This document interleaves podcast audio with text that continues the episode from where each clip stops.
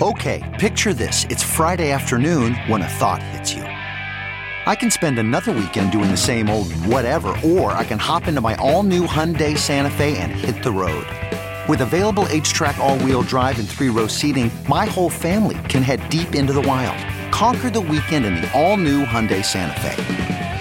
Visit HyundaiUSA.com or call 562 for more details. Hyundai, there's joy in every journey. All right, Ben, we're going to get going. Let me open this door real quick. Oh, my God! Oh! Hey, keep that door shut. You don't Uh, want but- you don't want to know what's in there. Uh, by the way, day seven of no camera. Day seven of no camera. We're just keeping track of this, D. It'll be like day 452. People are like, just get the damn computer fixed, all right? Okay, folks, do you know how hard it is to go over to Best Buy? I just want to share that. It's not that easy. You got to get the car. You got to then you got to deal with that guy's. Ah, they're so. What's the word, D? You know what I mean? It's like, be so arrogant. They're like they're supposed to help you. What do they call them? Like the Geek Squad. They go, Yeah, the Geek Squad. yeah, well, like you did something wrong. Then they ask you a question you know they know you won't know the answer to, and then they look at you like, well, of course you didn't think of that. Hey, you sold me a computer. You said it would work, and it's not working. Sorry, D. Listeners, that's a quick lesson on how to lose a Best Buy sponsorship right there. Oh my God, was that in the office? Gosh darn it! I I take it all back. It's gone now. Please send money. It's gone now. Hey, how's our uh, deal to get Greg Hinz in the show? How's that working? I know you've been reaching It's going horribly. You bring him up every time about how he plays poker. Oh Lord, I just saw he had the big scoop about Lori. Like, guys, the world is utterly insane, absolutely insane. I, I, I try to keep a smile on my face, but it's really difficult. Murder and just greed and just coups and just it's just a horrible world out there. But so Chicago, like the things, the weird things we do in Chicago, which used to outrage me, D, have now they like give me momentary diversion from it. As in, the city of Chicago is proposing to keep the Bears in Chicago to put a dome over Soldier Field. So of course they go to Crain's. You late get the Crain's. All right, Ben, you're me- Oh my goodness, a dome over seriously, D, a dome over Soldier Field. Is that your solution? You're gonna just like spend money having the Bears in Chicago is so important. You're gonna put a dome. Sorry, D. I, I didn't mean to go there. I'm sorry. we, go- we go to the players for their thoughts on a dome. I just get so cold and chilly. No, no, no. That's why you redid you redid Soldier Field back in 2000. I remember this Chicago. That's how old I am. It's like Bears fans have terrible bathrooms. We need to improve our bathrooms for Bear fans. I thought you guys were so tough, Bear fans. Monsters of the Midway. Ooh, ooh, ooh, ooh. No wonder you can't beat Green Bay. You're worried about the bathrooms. Well, I didn't think our show would start off this way. But hey, your Ben Joravsky show for Wednesday, July 6th, is brought to you by not Best Buy. SEIU Healthcare, Illinois, Indiana, the Chicago Federation of Labor, the Chicago Teachers Union, and Chicago Reader. ChicagoReader.com for all things there is to know the city of Chicago, where to go, what to do, what to eat, what to drink, what kind of pot to smoke, and so much more, including columns from our very own Ben Joravsky. Chicago Reader, chicagoreader.com. And if you want to help out this program, you can. chicagoreader.com forward slash Joravsky. J O R A V is in victory, S K Y.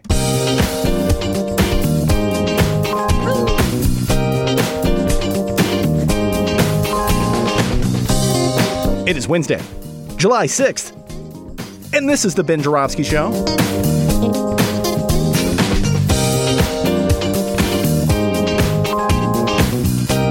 Today on the program, I just sent him a Google Meet invite. Chicago Raider. What, what am I talking about? Chicago legend, Monroe Anderson. I'll be editing that. of course.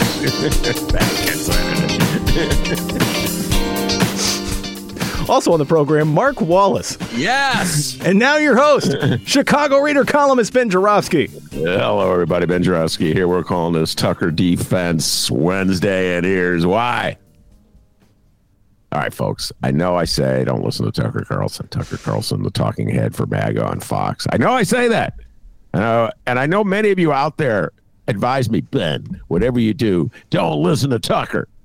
Can't help myself. Okay? To quote the Four Tops. So, and I, let's, you know, this is my my defense, the DL Hughley defense. He posted on Instagram. So blame DL Hughley. So DL Hughley posted on Instagram a clip of the Tuckster uh, defending. It was like he was like finding his inner criminal defense lawyer.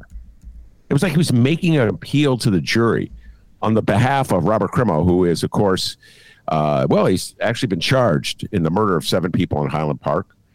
Uh, he was the one who uh, allegedly, the sniper, who climbed to the top of a store downtown uh, Highland Park, uh, to a building in downtown Highland Park, and just started shooting people.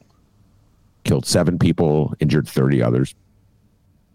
Anyway, so as you can imagine, in the aftermath of the horrific uh, killing on the 4th of July at a 4th of July parade, there's been a call for gun control, more gun control. I'm not even allowed to say gun control anymore, D, because that like hurts it. I've been told that many times. Gun safety, whatever. Sensible gun rules.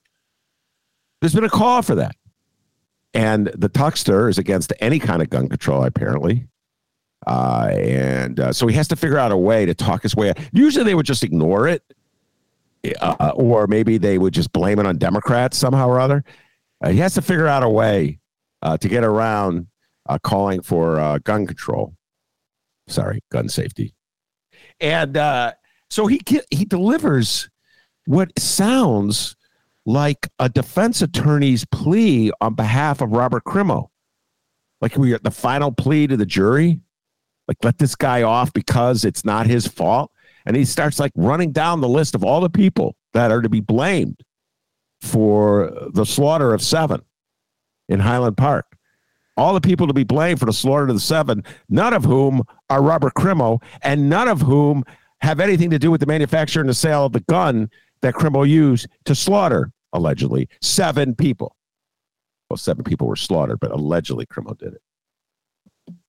I, am listening to this D and I'm like, I, where is this compassion on behalf of defendants when it comes to people just routinely locked up in the city of Chicago? I mean, it's such a, bizarre and twisted world we live in, ladies and gentlemen. Essentially, uh, what it came down to, uh, it's the fault of the high school counselors.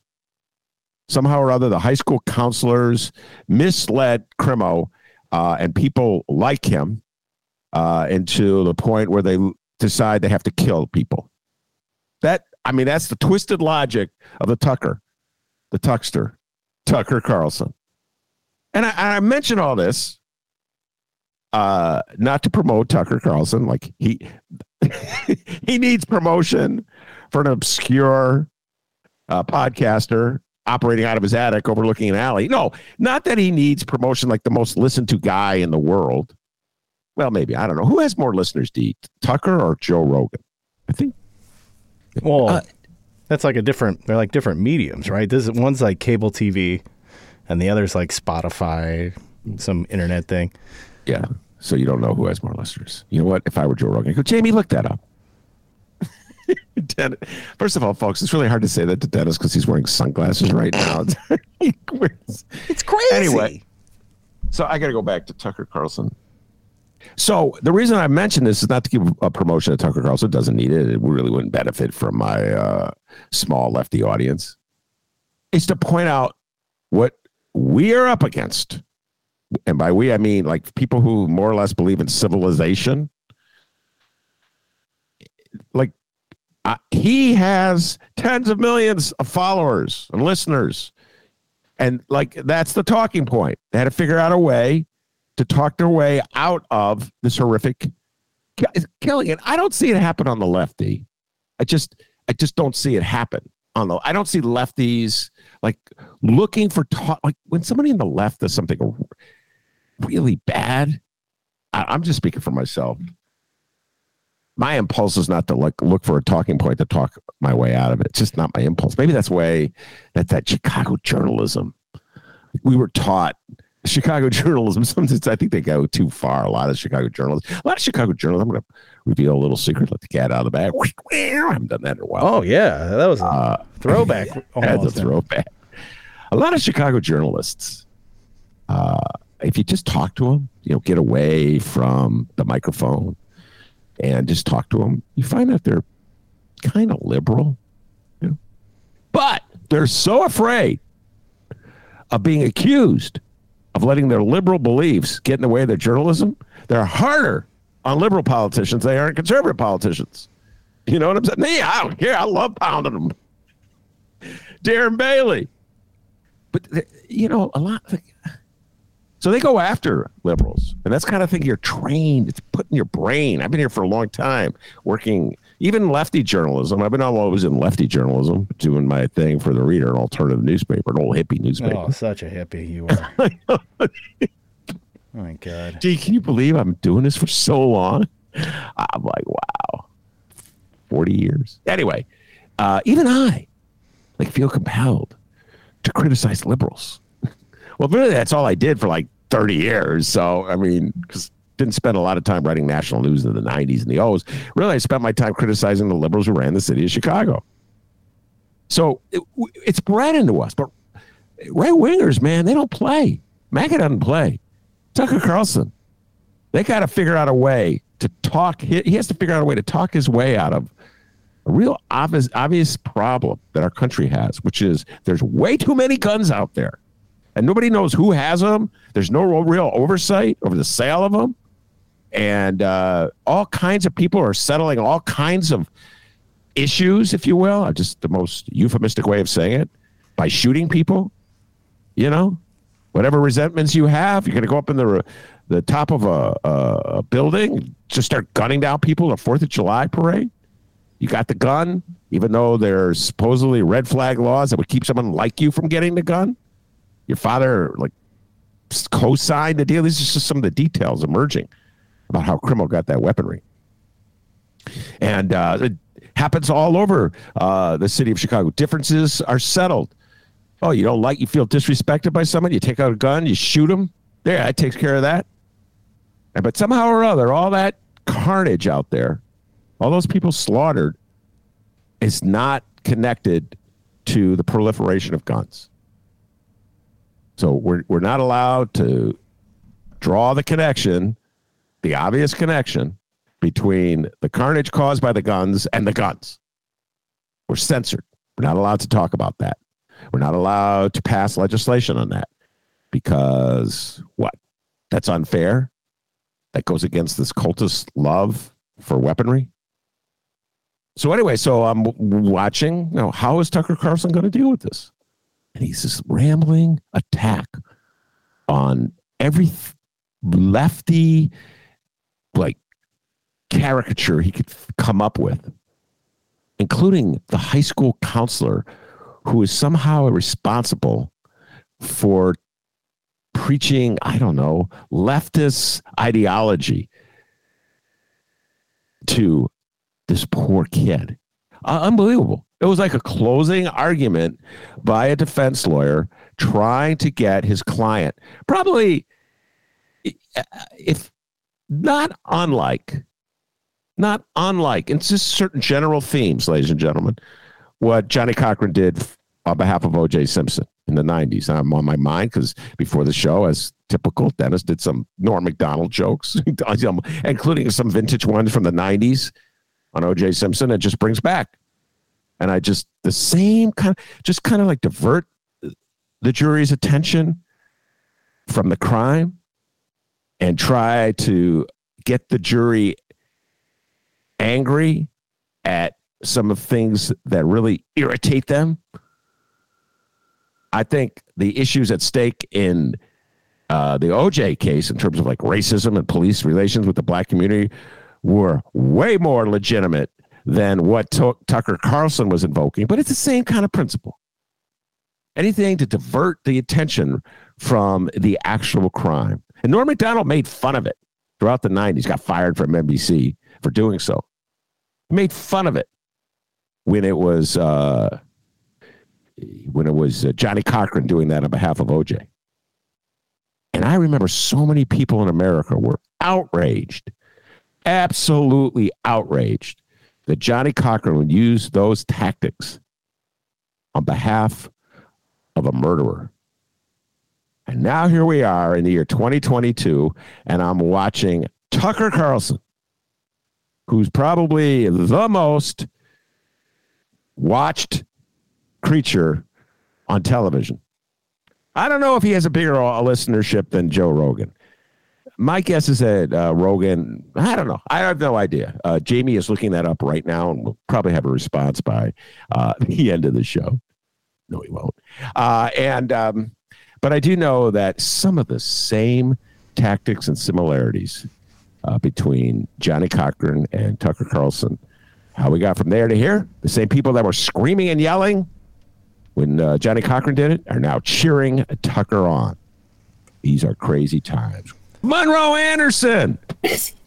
there he is. Yes. All right. A little delay. I was getting a little worried. I, I, I had a technical challenge. Oh, I hate technical challenges. Yeah, right. Uh. Mon- Monroe Anderson is joining us, uh, and I was a little worried about him. You know, we we we have no secrets on the Ben Joravsky show. I, I won't lie to you, Monroe. You didn't uh, come on right away. I was getting a little nervous. I was getting a little. Where am I? Where's Monroe? Co- in the age of COVID, always get a little nervous. Uh, also reached out to Mark Wallace, will be joining us very shortly. Uh, you, he's a, uh, a talk show host himself, podcaster, and uh, an activist uh, in the city of Chicago, particularly on red light cameras. Has a lot of uh, things to say about violence, And politics. he also is a businessman.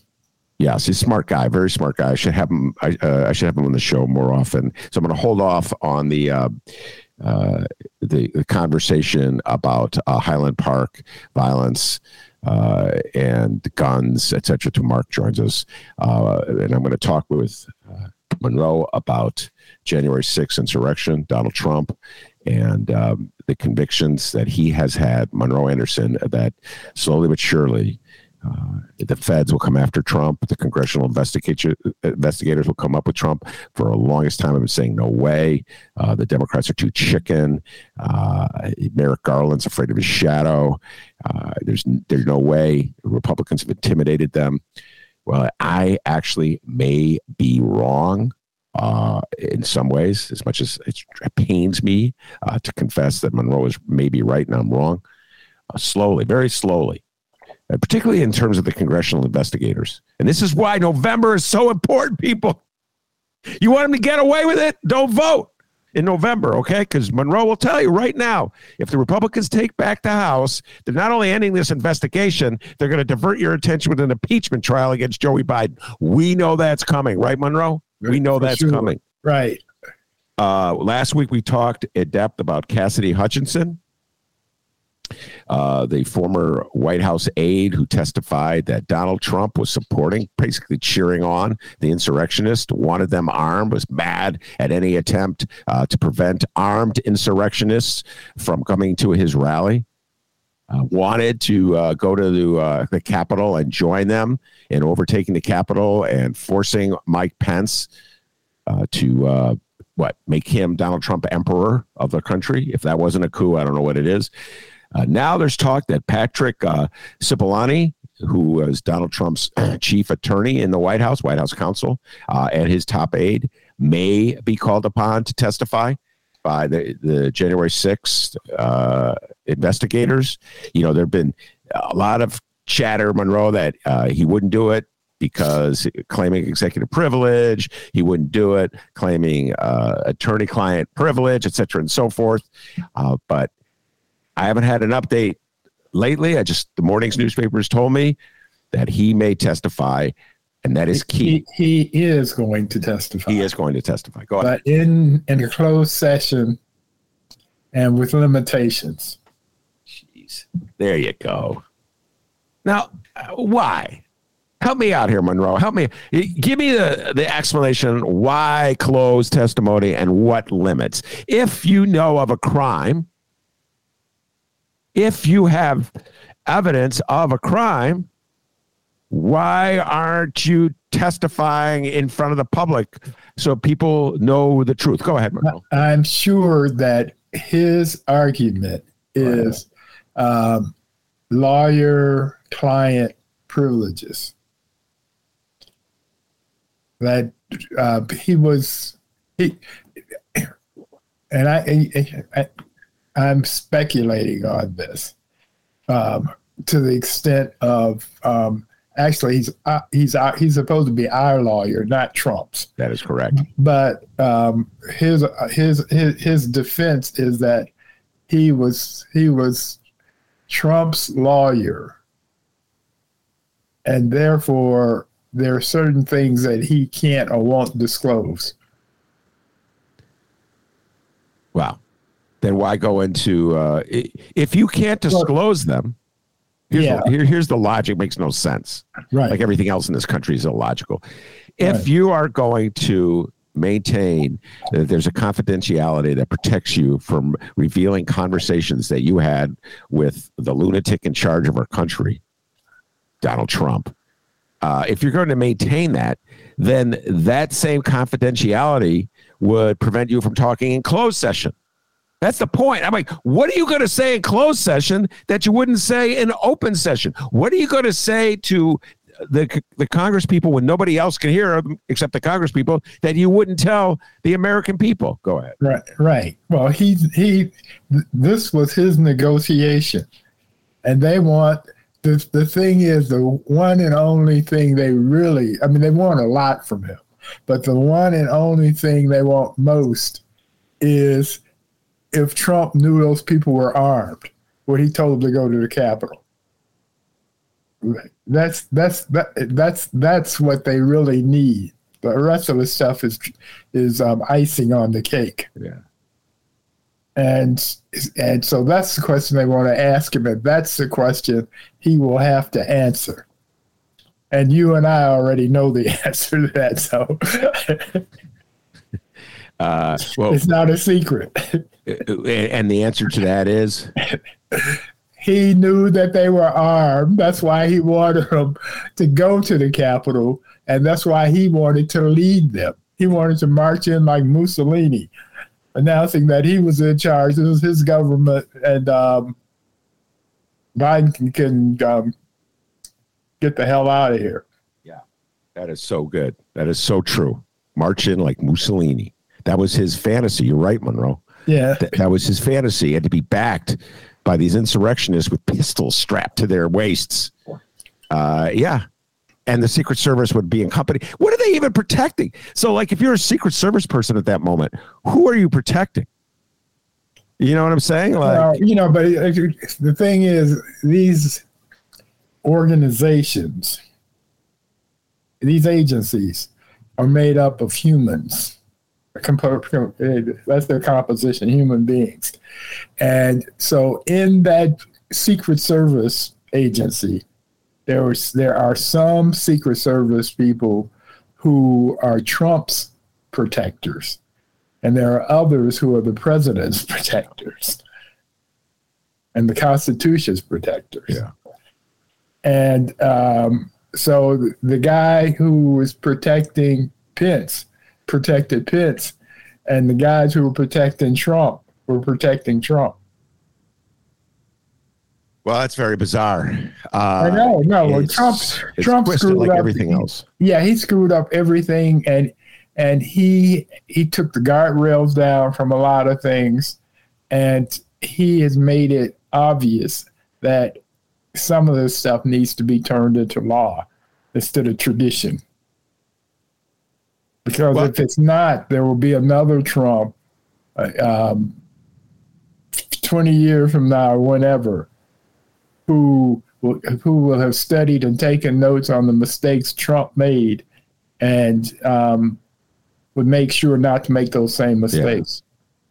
Uh, yeah. Uh, although I don't know, part of Trump's uh, success, I think the greatest part of his success actually uh, is his just uh, willingness to act without hesitation and uh, to re, uh, to regard or respect any uh, rules. They don't apply to him. Say whatever he wants. Uh, immediately counterattack. Uh, degrade anybody who gets in his way, blowing up all protocol. It began, oh, well, uh, the first time I, I saw it on full scale was when he went after the parents of a soldier who was killed. And uh, they were uh, Muslims. Remember that, uh, Monroe? Yeah. Oh, yeah. The Gold Star family. Yeah. But the father says, "I got a copy of the Constitution in my pocket. I'll loan it to him." Yes. Yeah. Uh, and uh, Mark Wallace has joined us, ladies and gentlemen. Mark Wallace is joined. I'm going to bring him on in a little bit. Uh, he's ready to talk Trump too, Monroe. I don't know. See, I am unfairly to Mark Wallace. I got to say this, Monroe, before we uh, officially bring him on. I said, "Oh, he knows Chicago. He's a Chicago guy." Then before the show, doing pre-show prep, he had some theories about Trump that blew my mind. I was like, "Whoa, give the bog out! I gotta, I gotta run this by Monroe." uh, when uh, we're on. So I'm to let Mark do his uh, Trump theory. It's a fascinating theory. Uh, and then Monroe, get your response to it. Well, you know, I, I, a couple of years ago, I quoted Mark on your show when we were talking. Uh, Mark, Mark, Mark, Mark has has this observation that no Republican has uh, been elected president since um, who was it? Um, Bush. No, it was earlier than that. Well, Mark is here, so he, he can discuss his theory better than I can discuss his theory. All right, so, but but I I I agreed with it, and um, you tried to argue with me because that's that's your your your default position. so. oh my goodness! Well, let's get the abuse I take from Monroe Anderson. All right, uh, but, but before let's just clarify. This is a really important point yeah. uh, about uh, uh, Cipollone, the uh, president's counsel. Uh, yeah. But you make a very another compelling point that he's really the people's counsel. So if he's there on a public dime, I can understand if Donald Trump's private lawyer, who's being paid for with Donald Trump's money, has a uh, attorney-client privilege. I'm not quite sure how the White House counsel, who's paid for, who's probably on the public payroll, I don't know, understand how he has uh, that same privilege. But he, he doesn't. But yeah, he can he can make the legal argument. Okay. Which would call for it to go to court and drag it out. And drag it out. And yeah. um, by the time it got resolved, um, there may be a a Republican House. Yes. And so they would just uh, they just will get they will just get rid of it all. Yeah and, I, and start their Biden investigation. Yes, I understand the strategy. I understand uh, the tactic that they're uh, following, uh, and uh, the, the, the change, I think, uh, to a certain degree, was uh, Cassidy Hutchinson, right? Which, her compelling testimony last week of what she saw and heard inside the belly of the beast.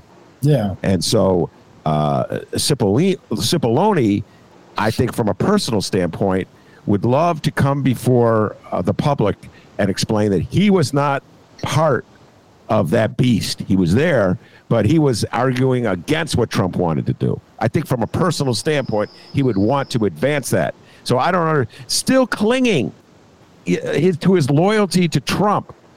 He should have listened to Michael Cohen. Michael Cohen said it two years ago, Monroe. Anybody who remains loyal to Donald Trump is going to re- wind up like in an alley somewhere, metaphorically speaking, with a knife in their back. Michael Cohen said right. that. Well, you know, there's a book out by a former Republican, and the title of the book is "Everything Touch, Everything Trump Touches Dies." Yes, that's the title to the book. Yeah. So, uh, so essentially, what you're saying uh, is the most compelling piece of evidence or testimony uh, that Cipollone could offer is that effectively Cassie Hutchinson was correct. Uh, Donald Trump said, do not take the guns away from my MAGA insurgents. They are not there to harm me. They are there to harm, by implication, someone else. Uh, and uh, he was very much for uh, encouraging and leading the insurrection on the Capitol in order to pressure Mike Pence and declare, to, to declaring that the winner, quote, right. I have that in quotes, of the November presidential election was 2020, uh, was not, in fact, the man who got the most votes, but the man who lost, Donald Trump. That's your yes. uh, position? And, and, and there's also, I'm pretty sure this was Cipollone's um, call to um, um, Cassie that um, don't go to the Capitol Hill. Uh, we um, we, we, will we will have broken every law um, conceivable or something imaginable. I'm I'm I'm paraphrasing, but Um, he he, he he knew that what they were doing was illegal, and he Yeah. told Trump as much. Well, I hope he uh, goes full Monty. Uh, and by that I mean I don't mean I hope he strips down and parades naked through the White House, uh, as in the movie The Full Monty. But that uh, forget the camp, forget the closed session, forget the caution, forget the hesitancy. If you're going to tell the truth, if you're going to waive uh, an attorney-client privilege that I personally don't believe really exists in this matter, but if you're going to waive that for the purpose of closed testimony, do it so everyone can hear it.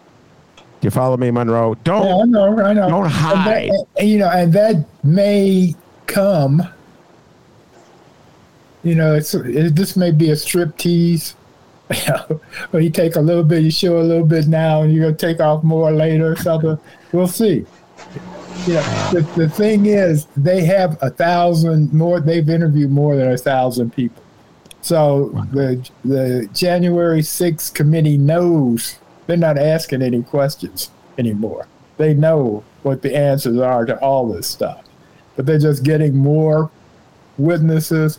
They're building public consensus. They're educating the public and and getting them accustomed to the idea that Trump is the crook that we know he is. Yeah. So, right, so this is a process that they're they're going through with this, and um, um, Kinsey, Kinsey, um, Adam Kinzinger. yeah, yeah, he says that they're getting more calls every day where people say, "Oh, well, I didn't think this was important, but this might help you out here with your thing." And so it's it, this the, the snowball is halfway down the hill and All picking right. up speed. Uh, I'm gonna we'll bring uh, uh, Mark Wallace into the conversation. Love to hear what he has to say about this. Before we do, I just want to remind everybody. Uh, uh, every segment that uh, Monroe and I do, we always say the same thing. We understand America. We understand that the cult that is MAGA is not going to be moved by anything they hear during these investigations. The cult that is MAGA is not going to be moved by anything that is outside the cult. I understand that. But if I'm to have faith in the survival of democracy in this country, Mark Wallace and Monroe, I have to believe that the MAGA cult is a minority of voters.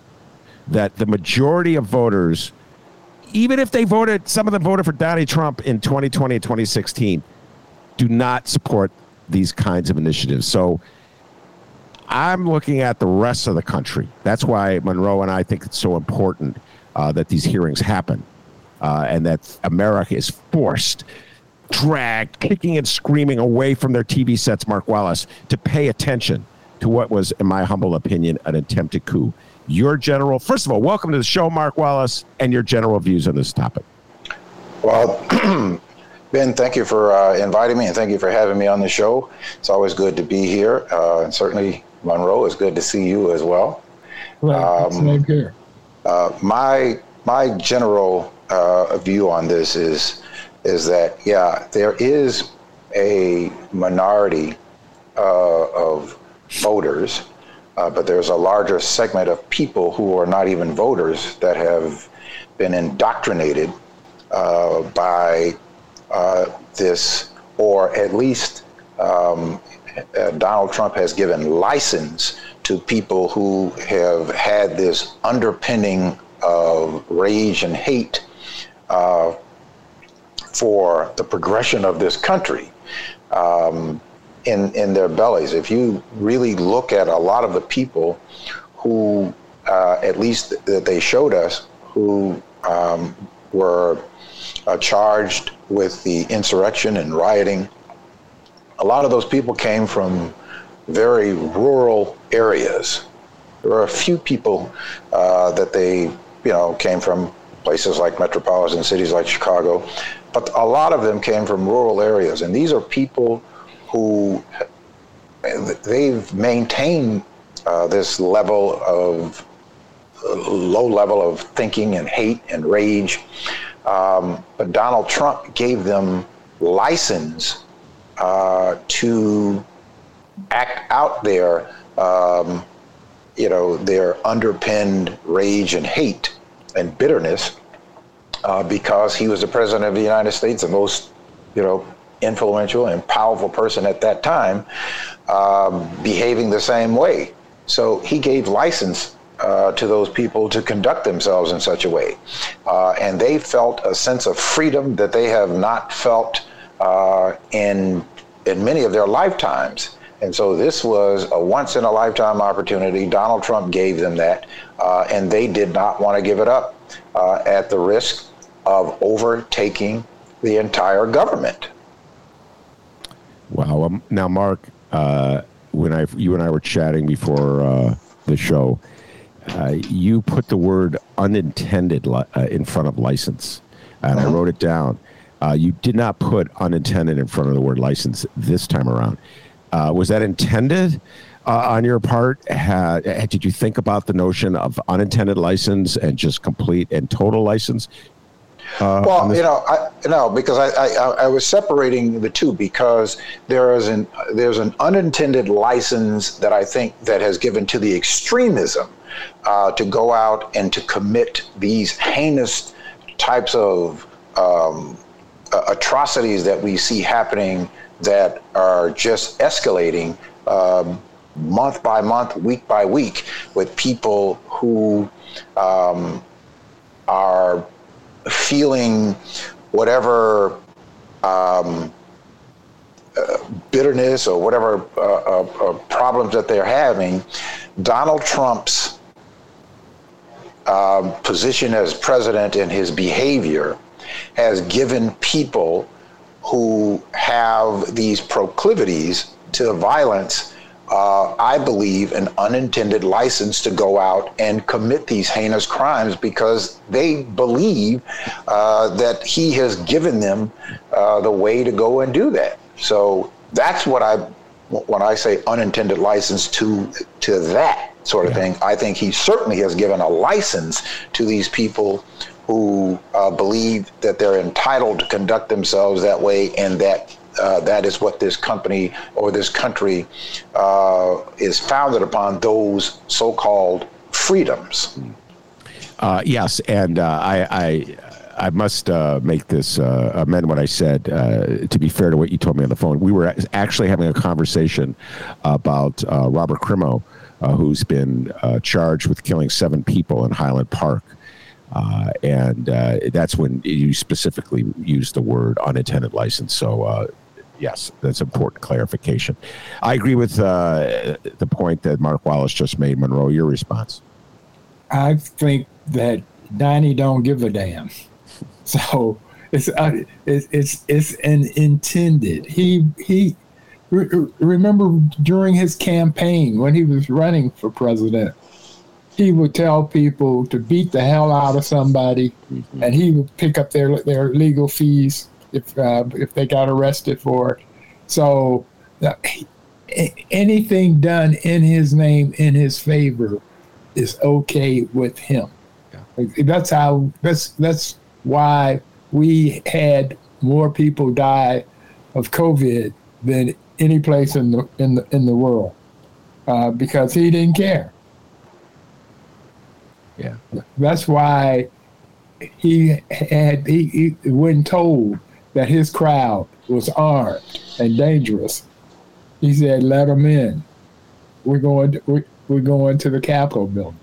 He does not care. Uh, yeah, he according to Cassidy Cassidy Hutchinson's testimony, he said they're not here to harm me. Right. That's what he said. Right. They're not here to harm me. And right. that's what uh, that's why I believe that everybody who uh, heard him say that, if he actually said that, uh, should testify. Shouldn't hide behind executive privilege, et cetera, and so forth. Uh, Mark Wallace Monroe, I began the show uh, talking about a clip I heard of Tucker Carlson uh, defending. Eh, this is all basically the only way to put it. defending Robert Crimo with the assertions that he was driven to do that and so Tucker Carlson was trying looking for a villain that he could find uh, and he essentially blamed it on high school counselors who um, told uh, Robert Crimo. He just made this stuff up, by the way, Mark Wallace Monroe. I have, I can guarantee you that Tucker Carlson has no idea, has never talked to a high school counselor at Highland Park High School, wherever, or wherever Criminal went. He was just making it up as he went along. This guy's a lot more people listen to him, Mark Wallace, than will listen to you or me at any given moment. He was making Yeah, stuff up. Go Well, on, no, go ahead. that's because you tell the truth. You instead of giving them bedtime stories. Well, I, you know what? I got to get your guys' reaction to this because you weren't on the air when I said this. But I just remember, I'm old enough to remember the OJ case. Yes. And when Johnnie Cochran uh, diverted attention from the actual crime that was committed to the larger sins of society in a way to appeal to the jurors, not to like send a message, a larger message to America by acquitting OJ, Right. so many white people in America were outraged.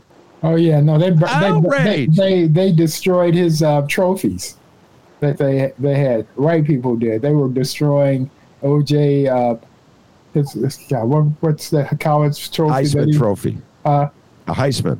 yeah, the Heisman. They destroyed the Heisman. So no, they were upset. They were upset. Uh, but now I'm watching. I'm watching Tucker Carlson essentially making a similar type of psychological appeal. Well, don't pay attention to the murder of seven people. Think about the outrage you feel about what some mythical high school counselor may have said uh, to Robert Crimo. Uh, Mark Wallace, your thoughts? Well, uh, I think Tucker Carlson, you know, that's what their, his production uh, uh, meetings are about every day is to how they can um, um, sensationalize uh, real events and distort the truth. I think that's the only way that they can get viewers, um, and and they white, attract white grievance. He's Right. playing white grievance. Exactly um, and and they that's that is their platform um, that they can go to because that's that's what he plays to um, but I think that it's also to distract from the real issue uh, of that this country's um, addiction to the perversion uh, of and the bastardization of the Second Amendment to say that that people have a right to a warlike weapon in a so-called civilized society.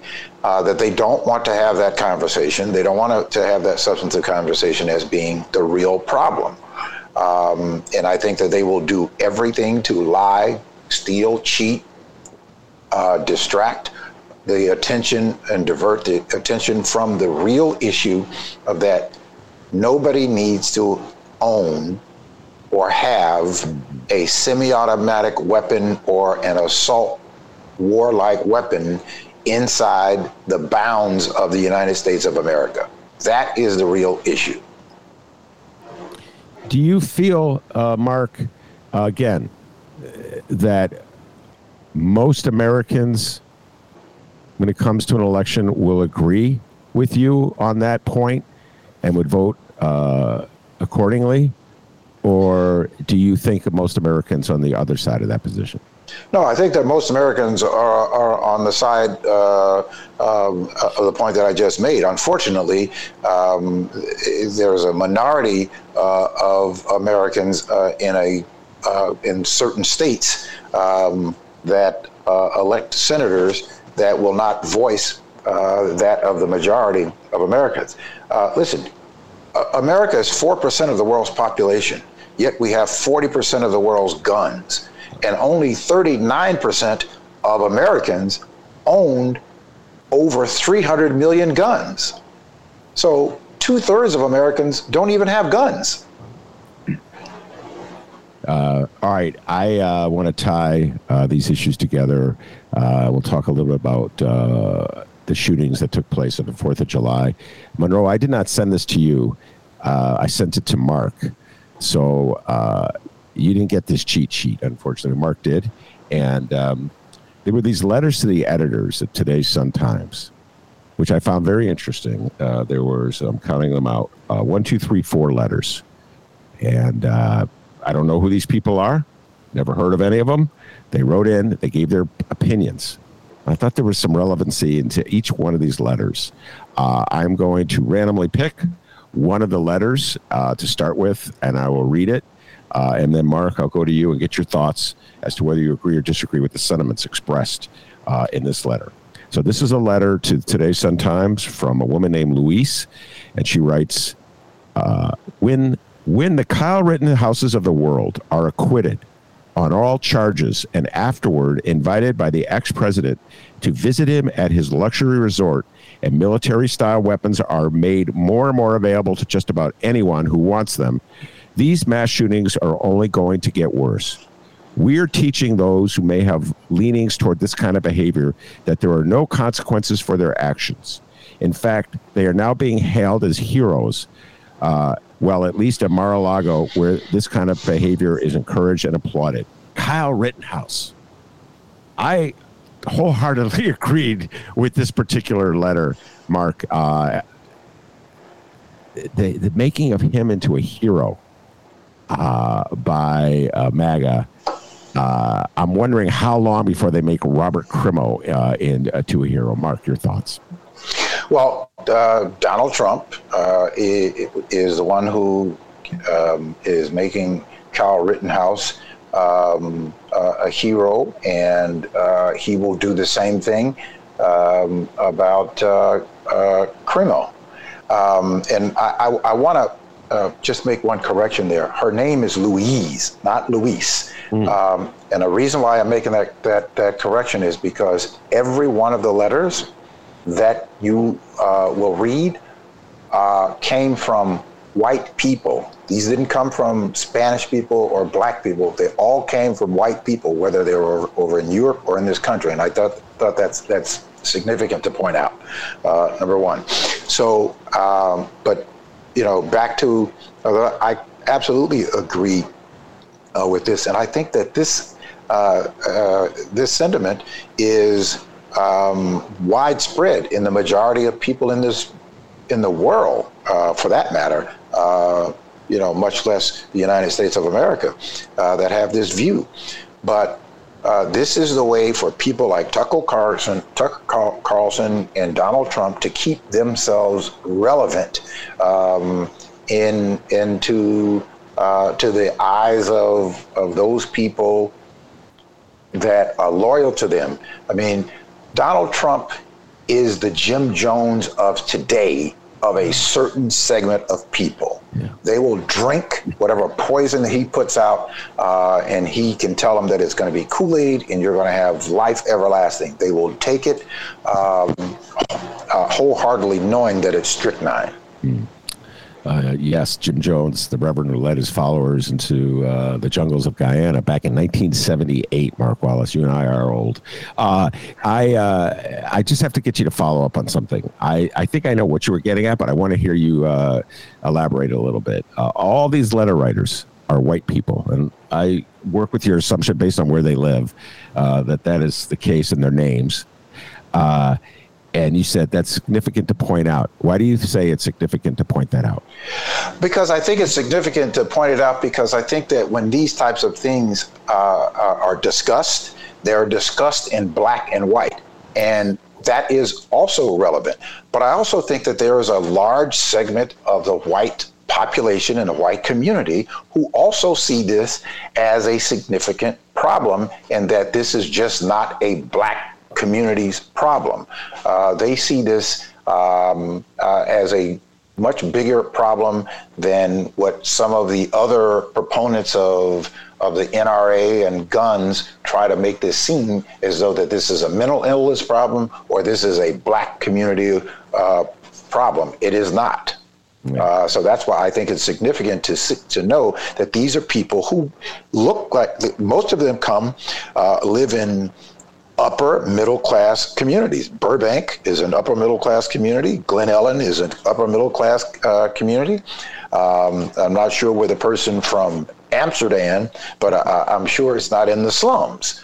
Um, so I, I just think that that is important, uh, you know, to put in context of the conversation because sometimes um, this gets, um, you know, just discussed in uh, black or white, uh, and the real the real substance of the discussion gets lost in that. Absolutely, Monroe. Your thoughts? Well, okay. Bur- Bur- I, am pretty sure that Burbank is not an upper middle class neighborhood. It's more, it, it used to be working class. Um, it may have moved up a little bit to middle, just regular middle class, but it's not upper. And there's a possibility. I, I didn't get the list, so I'm, I'm just going off of some things I've, I've known. And, and I, at one point, I wrote a column for the Sun Times.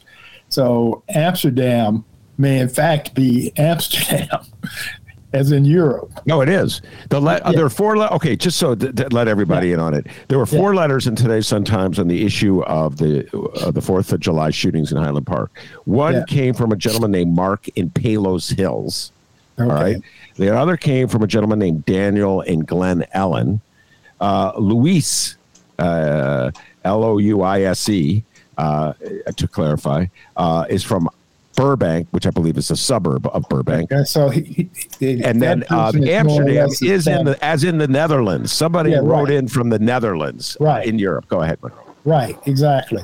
But the thing, you know, the, the thing is, there's this among, depending on who the white person is, there's this whole mentality about uh, the, the blacks are the savages, and that's why they need to be on the south side and West Side, and they need to keep all their uh, social um, d- disabilities in that area. So, it, um, if if you recall, about three weeks ago, there was a shooting in Old Town, mm-hmm. which is an upper middle class community. And this woman, they interviewed this woman on TV. I don't know if you saw the interview, but she was so upset and so disgusted. She said she wasn't staying here in Chicago anymore. She was going to the suburbs where she didn't have to worry about this. Well, July 4th demonstrated graphically to us that there's no such thing as a safe haven mm-hmm. in America from gunfire anymore. Well, it's it's it's it's everywhere and anywhere, and, and you can't imagine when or how it will manifest itself. Uh, well, to your point, uh, Monroe, it's almost like you read this letter before without having seen it. The letter from Mark in Palos Hills, which I uh, sent to Mark Wallace as well, so he's already uh, got an opportunity to read it. Yeah. Uh, this is the letter. This I was this this this is the letter that ran today. Sometimes the tragedy that unfolded during Highland Park's Fourth of July parade is unimaginable, but I have to say the gunfire that erupted in the affluent northern suburb Monday should be an eye opener to those Illinoisans and other Americans who keep complaining that these mass shootings are just a Chicago problem. This incident is proof that gun violence is not just a problem in Chicago or Cook County. Authorities said the suspected gunman had used a high powered rifle in the bloodbath, which is why he was able to shoot so many people in such a short amount of time. Assault weapons need to be banned. They are only good for these kinds of shootings. Hopefully, this will be a wake up call for things to change in this country. No one would ever have thought that this would happen in a suburb with multi million dollar homes. Little changes when these kinds of shootings happen in black communities. But now that it's happening, in a community that is mostly white and affluent. Let's see if things will change now. It's from Mark in Palos Hills. I'll go to our guest, Mark Wallace. Uh, Mark, do you think things will change because the locale of the shootings has changed? No, they didn't change when it happened in Sandy Hook when it was 22 uh, white children. Mm. Uh, it didn't change in Parkland uh, uh when it was 17 uh, mostly white children uh, and uh, teachers that were killed down in Coral Springs, Florida. They, they call it uh, Parkland, but it's really Coral Springs, uh, Florida, right outside of uh, uh, Fort Lauderdale.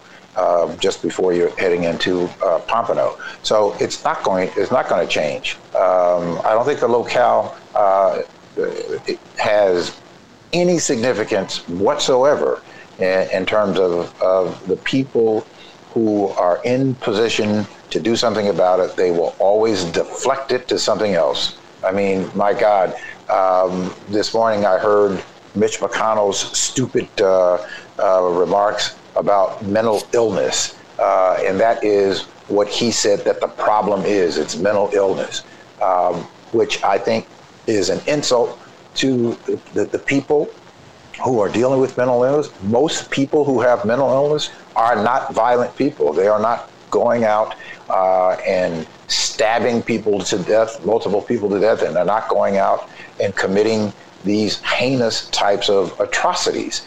Uh, so it's not going to not going to change as long as you have people like Mitch McConnell, who uh, is the, the, minority leader who is in government.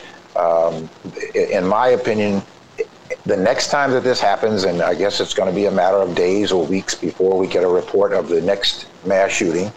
Um, that, uh, in my opinion, uh, the blood is right at his footsteps every time that this happens, and people like him. I uh, and I would hope that Democrats make that clear. Uh, to that point, I uh, appreciate the comments uh, that J.B. Pritzker made uh, the other day, and I'm disappointed in the comments that Joe Biden or his initial comments, uh, Mark Wallace and Monroe. But I, it's sort of like what Steve Kerr said at his press conference, the basketball coach, after the the shootings, the last mass, the shootings in Texas. Uh, you remember Mark what he said? He goes, "I'm just so sick and tired of moments of silence. When are we going to do something about it?" And they were playing it. Even a, it's being discussed on sports radio, Mark. Mm-hmm. Thanks to Steve Kerr, I think. And uh, well, and there's some hockey hockey coach or soccer coach yesterday that he was supposed to be having a press conference, and he said he wasn't going to talk about the game at all he's going to talk about yeah. gun, gun, gun violence. Yeah. They said, you know, and that's it. Nothing else is important. So how this player, you know, and so it's it's it's it's it's moving quickly into the sports world um, uh, among influential sports people. Yeah. Uh, well, well I, I, you know, I wish that, that um, the majority of people who attend um, sporting events, baseball games, hockey games, football games, basketball games. I wish they would boycott them uh, and just not financially support them uh, until this country does something about it. I think that that would be uh, a significant uh, statement that where the majority of Americans are is that the country has to do something about it. I don't know how in the world we can label ourselves as a civilized society when we think that, or members of our, our country, uh, our government thinks that it is important. They think that it is important uh, that we allow for people to have, uh, in a civilized society, access to military style uh, weapons. It is insanity uh, that they that they will double down and triple down on defending what is indefensible. Yeah.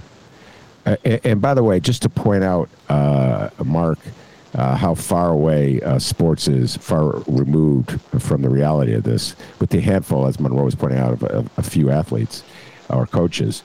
Uh, this story is breaking. I don't know if either of you had time to see it. The Dallas Cowboys sparked criticism on social media after announcing a marketing agreement with a gun themed coffee shop that sells blends called, quote, AK 47 espresso silencers smoothed and murdered out.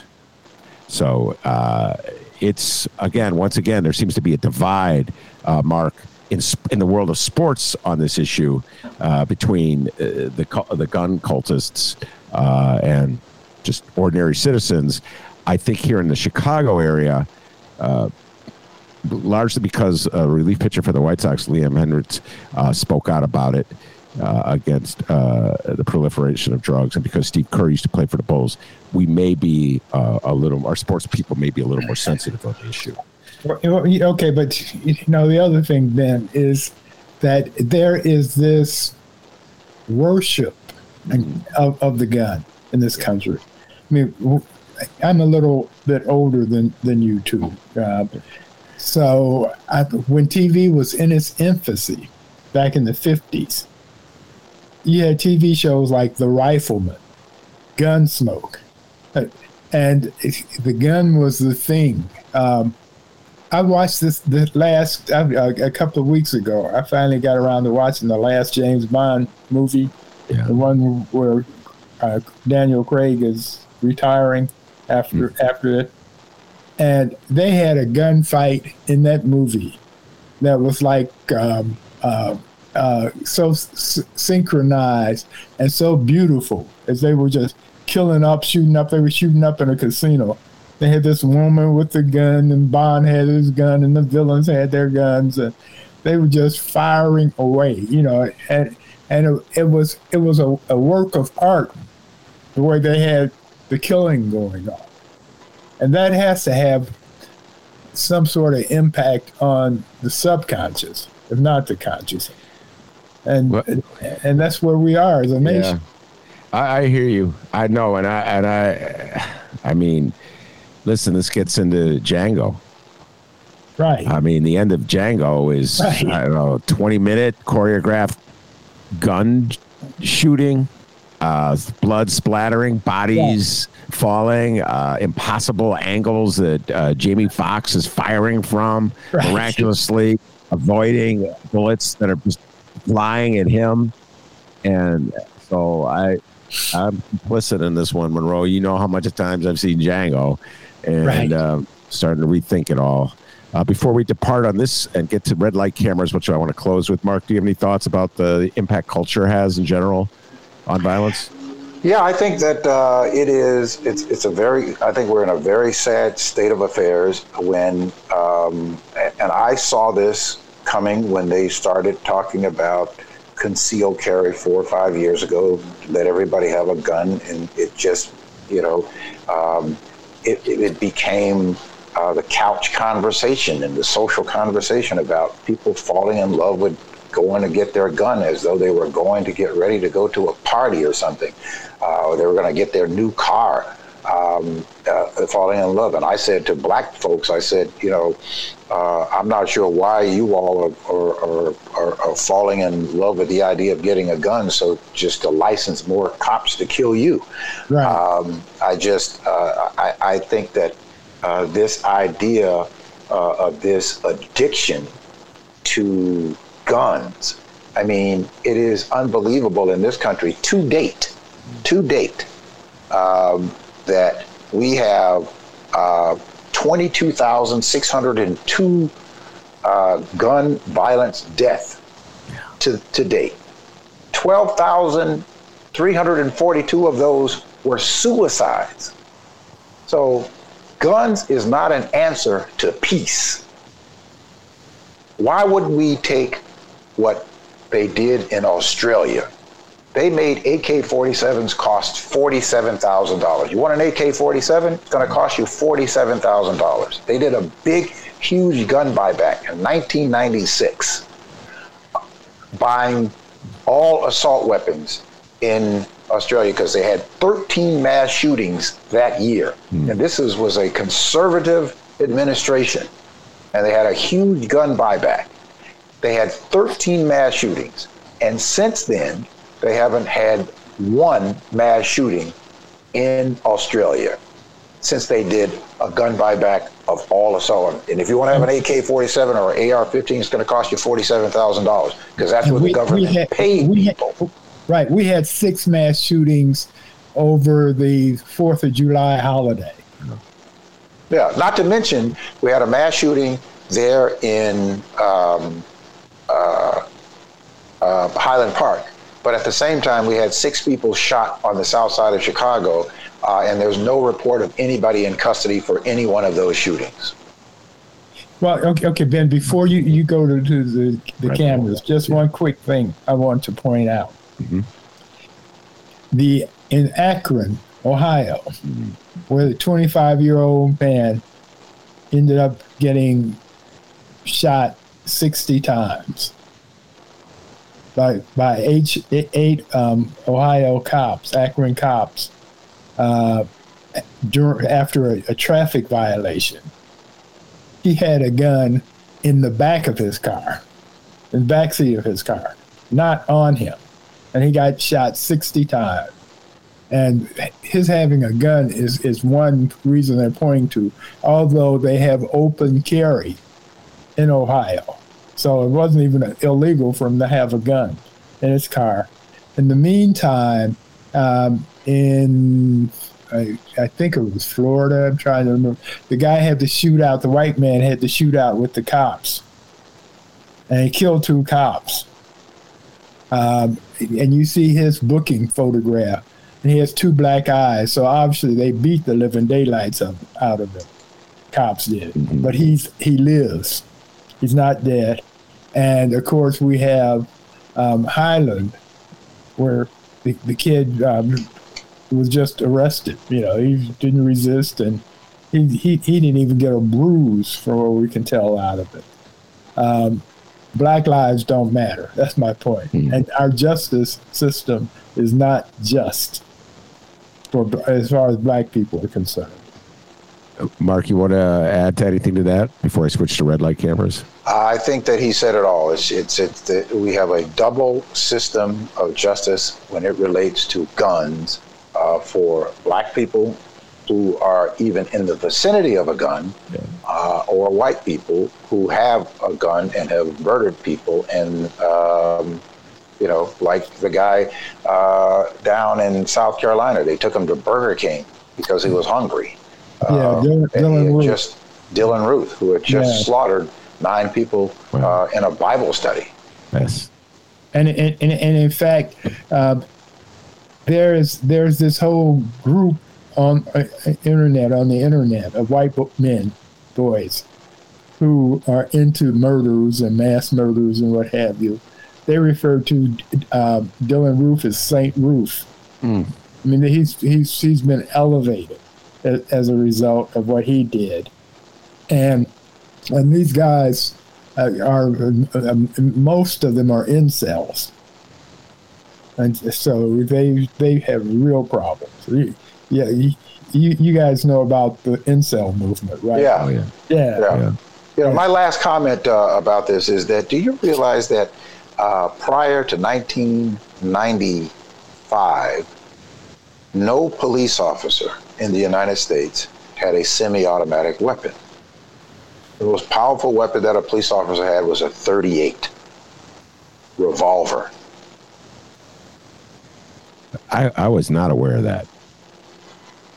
Until the, they lifted the assault weapons ban police officers carried a 38. I talked to some retired police officers who served on police on the police department 30 years, 25 years, and I asked them how many times did, this was, you know, and they all retired 1996 and before. And I asked them how many times did you have to pull your uh, weapon um, doing any type of. Uh, so they all said, I've never had to pull my weapon in 30 years, they never had to draw their weapon. Yeah, no, it's um, uh, it the worship of the gun. I just in this country uh, is it's going to make it very difficult to address any of these problems. Uh, that is for sure. All right, I'm going to close with a red light camera discussion, a brief one, and uh, Mark Wallace. I'm going to have to bring you back to take a deeper dive in this because uh, the in some ways the issue is far. Uh, how would I put this? Uh, less violent and uh, dangerous than what we've been talking about. We've been talking about attempted coups. We've been talking about Americans just slaughtering other Americans. We've been talking about a willful uh, failure to confront obvious wrongs in our society. I say this all the time on this show, Mark. Whenever I turn back to Chicago stuff, it's almost like relief. It's almost like almost like it's a mindless diversion. You know, Chicago seemed in comparison to what's going on on the rest of the world. Nonetheless, I am a Chicagoan. I live in Chicago. I obsessively follow Chicago politics. Uh, we have regular discussions on this show about the city council and Mayor Lori Lightfoot. Uh, favorite topics of this show, generally not when Monroe's on, because we talk more about national news when Monroe's on. Uh, uh, Mark, you've been leading the charge against the red light camera program in the city of Chicago uh, for a long time.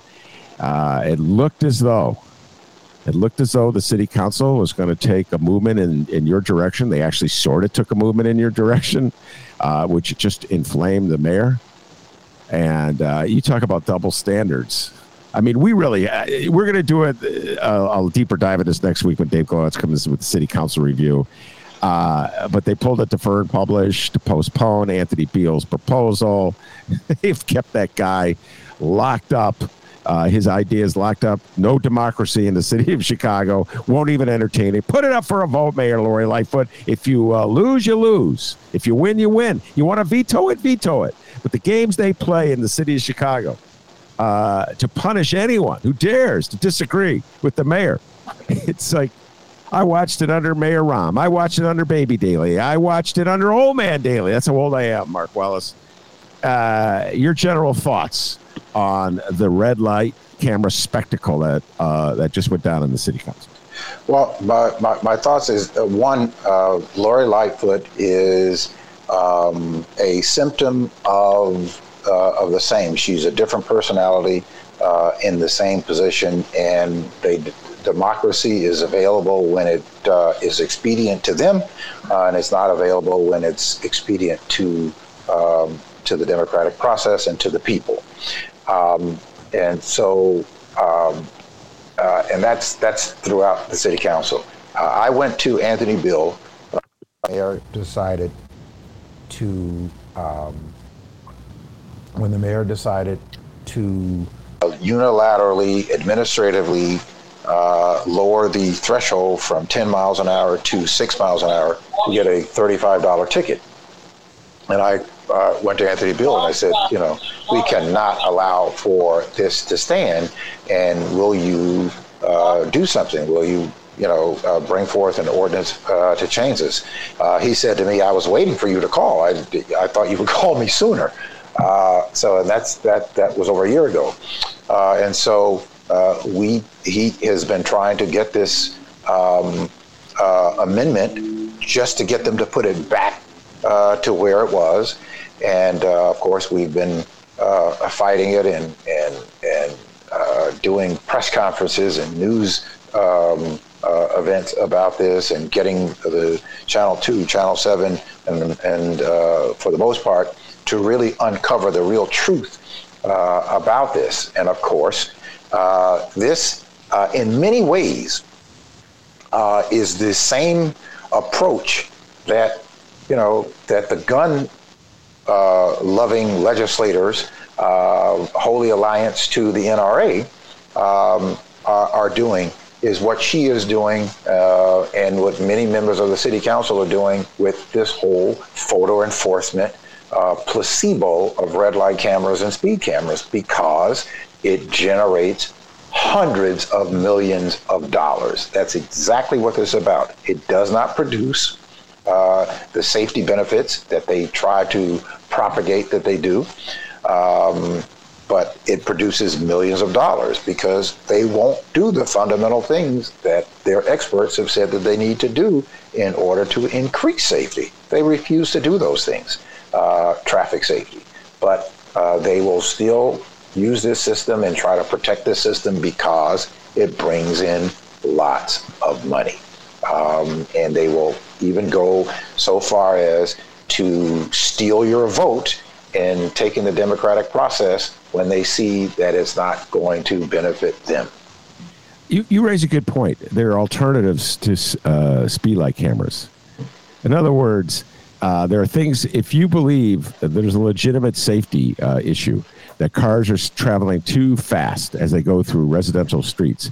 And I, I have this feeling many times uh, Mark. I think I probably shared this with you because I have this weird obsession. When you're caught in traffic, I know I've said this to you. I say it all the time. Like a broken record in this subject. Follow me, Mark. So you're caught in a really a irritating traffic jam, and you suddenly see that you could turn right uh, to get out of a heavily traveled street. Let's say it's on the north side of Chicago, thinking of Montrose, and you can see that it's just like you get out of this traffic jam, you turn right, suddenly you're quote unquote free. There's no cars in front of you. You're in a residential street. The impulse, boom, kick that, just express your freedom by pushing the accelerator. And I've done this. I confess to you, Mark. Uh, and then I realized, my God, this is a residential street. You know, I mean, it could be a kid run out. I, I calm down, big fella. And uh, I talk to myself often, Mark. And um, but if there's a bump, Mark, if they just put a speed bump, you know what? I curse the speed bump, but guess what I do, Mark? I slow down. Can I see the next bump? I slow Right. down again. That's as far as I'm concerned. It's going to get me in trouble with all my speed loving friends, but I really don't care. There should be speed bumps in every residential street in the city of Chicago. Then you wouldn't need, Mark, you wouldn't need speed light cameras. I, you're, okay, here, here's the here's the disagreement. Oh, here we I go, hate Mark. Speed, I hate speed bumps, Well, there we go. and they, they are not good for. Let's say if your house was on fire, and the fire trucks were come to put it out, the, the speed bumps and bounce it up and down. If, if every block would not work well for them getting there in time to save your home. oh, my God. Well, well, let, let me ahead, let Mark. me let me say that um, I, I am not a huge proponent um, of speed bumps down streets. I am a proponent of speed bumps in alleys, um, but I think that there are things that they do in other European countries, like at intersections. At intersections in some European com- uh, countries, they have this dip uh, that is a it's a you know uh, a, a a significant dip that when you come to the intersection uh, that it forces you to slow down. Um, now here in, in, in, in the city, what where I've noticed where they waste our money and they they uh, every summer they they take like across the um, across the, the entire intersection and they go about 10 feet and then across the width they dig up two inches of the asphalt and put new asphalt down at many intersections for no apparent reason. Um, uh, other than to just fulfill a contract Uh, because I've, I've asked why why are they doing it? Are they laying new wire? No they're not laying any new wire. They're just digging it up two inches and laying new asphalt. But when they dig the two inches up and for a couple of days all of the traffic that is traveling over that they have to slow down because they're going to hit that little two inch bump. Yeah. so th- these are things that actually work to slow traffic down. The other thing is is that our yellow light times at our intersections are too short the shortest in the country. Uh, many experts, the Federal Highway Administration, Northwestern University said that the city of Chicago's yellow light times are too short. Increase the yellow light times by uh, a half a second to a second, you'll reduce the chances of, of traffic crashes by 75%. The city of Chicago refuses to do it Why? Why? Because they generate millions of dollars from these red light cameras. They are not interested. oh yeah, Speed cameras. yeah. All right. See- the speed cameras have no relations whatsoever. They have no relation. whatsoever to the traffic crashes that we have in the city of Chicago. Um, and and so since the mayor reduced the, the threshold from 10 miles an hour down to 6 miles an hour, there has been no change in traffic crashes at all. Zero. Wow. By the way, uh, Mark Wallace, I got to ask you this question. Uh, how many hearings did Anthony Beale's proposal get? In other words, how many hearings uh, where people were called uh, to testify one way or another, experts called to testify at the pros and cons of raising or lowering uh, the speed limit threshold for speed? How many uh, public hearings were there? Do you know? Well, there's only one. We only had one uh, hearing at the uh, city council uh, on finance because they blocked it at every every turn. They Yeah. You know, they, they blocked it. So it's been blocked, I think, three or four times. Uh, and then when we finally had um, a hearing uh, at, uh, at finance, it uh, got pushed. We, we had a hearing. Uh, Scott Waguespack at the uh, even at that hearing, we were the fourth item on the agenda. We ended up be, being the 17th item. Yeah. Uh, okay. and, and then Scott Waguespack, after the, the um, after the, the, debate and the uh, the presentation uh, from CDOT and then our testimony uh, and questions from the alderman, uh, he refused to, to have to call the vote then, and so he deferred it from uh, the 16th to the 21st.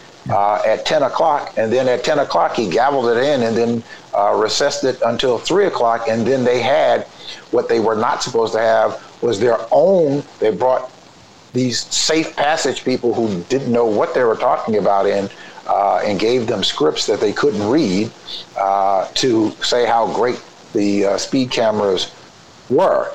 Uh, but at the end of that, the city the city council members uh, still voted 16 to 15 uh, to take it to the floor for a vote oh. um, on the 22nd, of, of, which time they deferred and published it um, to the next city council meeting, oh, which will happen on July 20th. Hey, Mark, that was not an innocent question when I asked you that question. That was a brilliant maneuver on my part, playing judge for the defense, setting up for cross examination. Because the point is, I have now, on the Ben Joravsky show, had as many hearings on this issue as Lori Lightfoot City Council has. I love you dearly, Scotty Waguespack, but I just got to point that out. Uh-huh. This is a very important issue in the city of Chicago. Now, I realize it's not the insurrection on January 6th. I realize it's not an attempted coup. I realize it's not turning the, your, a blind eye to carnage going on. But it's a very important issue that deals with safety in the public streets, the policing in the public streets, and, Mark, to your point, how we finance government. This is a regressive tax on people who could least afford to pay it because we're too chicken in this city to enforce a real tax on rich people. That's me talking, not Mark Wallace. So, yeah, well, it's that? also it's it's also bigoted too because the study that they commissioned themselves, the city of Chicago commissioned the study to come out of the University of uh, Illinois at Chicago, and the University of Illinois at Chicago provided this study to the mayor in January of 2020, and sh- and showed that red light camera and speed camera tickets are ticketing black communities at twice the rate that they do white communities. That is, that's like with the bicycle thing. We at Troy LaRaviere comes on the show all the time. We, it's one of our we talked about this obsessive, but so many tickets for breaking bicycling laws. I'm not making this up, Mark. Written in black neighborhoods, and as opposed to Lincoln Park. And someone came on the show, and I didn't verify. I always like to, unlike Tucker Carlson, uh, Mark. I like to deal with reality. But someone came on this show and said there are no red light cameras in Lincoln Park. Do you know if that's true or not? There are no red light cameras in uh, Lincoln Park in uh, Michelle Harris's ward. She doesn't have any red light cameras. Smith. She doesn't have any uh, Smith. Uh, she doesn't have any speed cameras. Uh, and we just found out that there's the booting is only allowed to take place in two thirds of the wards in the city of Chicago. So there are some wards that you can't even boot a car in. See, so this kind of information should be presented to the people of Chicago. But they want to keep you stupid, people. They want your money. They don't want to inflame, apparently, people in the 43rd Ward or the north side of Chicago, where one of my guests, I think, lives. Uh, and uh, just teasing. Uh, and um, so they stifle the debate and part of me is just a process person, uh, Mark. You know, I'm like, well, let's hear pros and cons. Let's let's hear like I would come and testify for speed bumps. Monroe would come and testify that no, that we got to get the they would impede the progress of fire engines. I would laugh and scoff at Monroe. He would laugh and scoff at me. But at least have a debate and a discussion. they do everything they can to keep you in the dark. Go ahead, Mark. Well, I think that uh, uh, Alderman Hopkins, I think his name is Bernard Hopkins. Brian. Brian uh, Hopkins. Brian Hopkins. he made the point in the city council finance meeting that he he's in favor of using um, technology. He's in favor of it. However, he says we cannot do things that the public does not trust.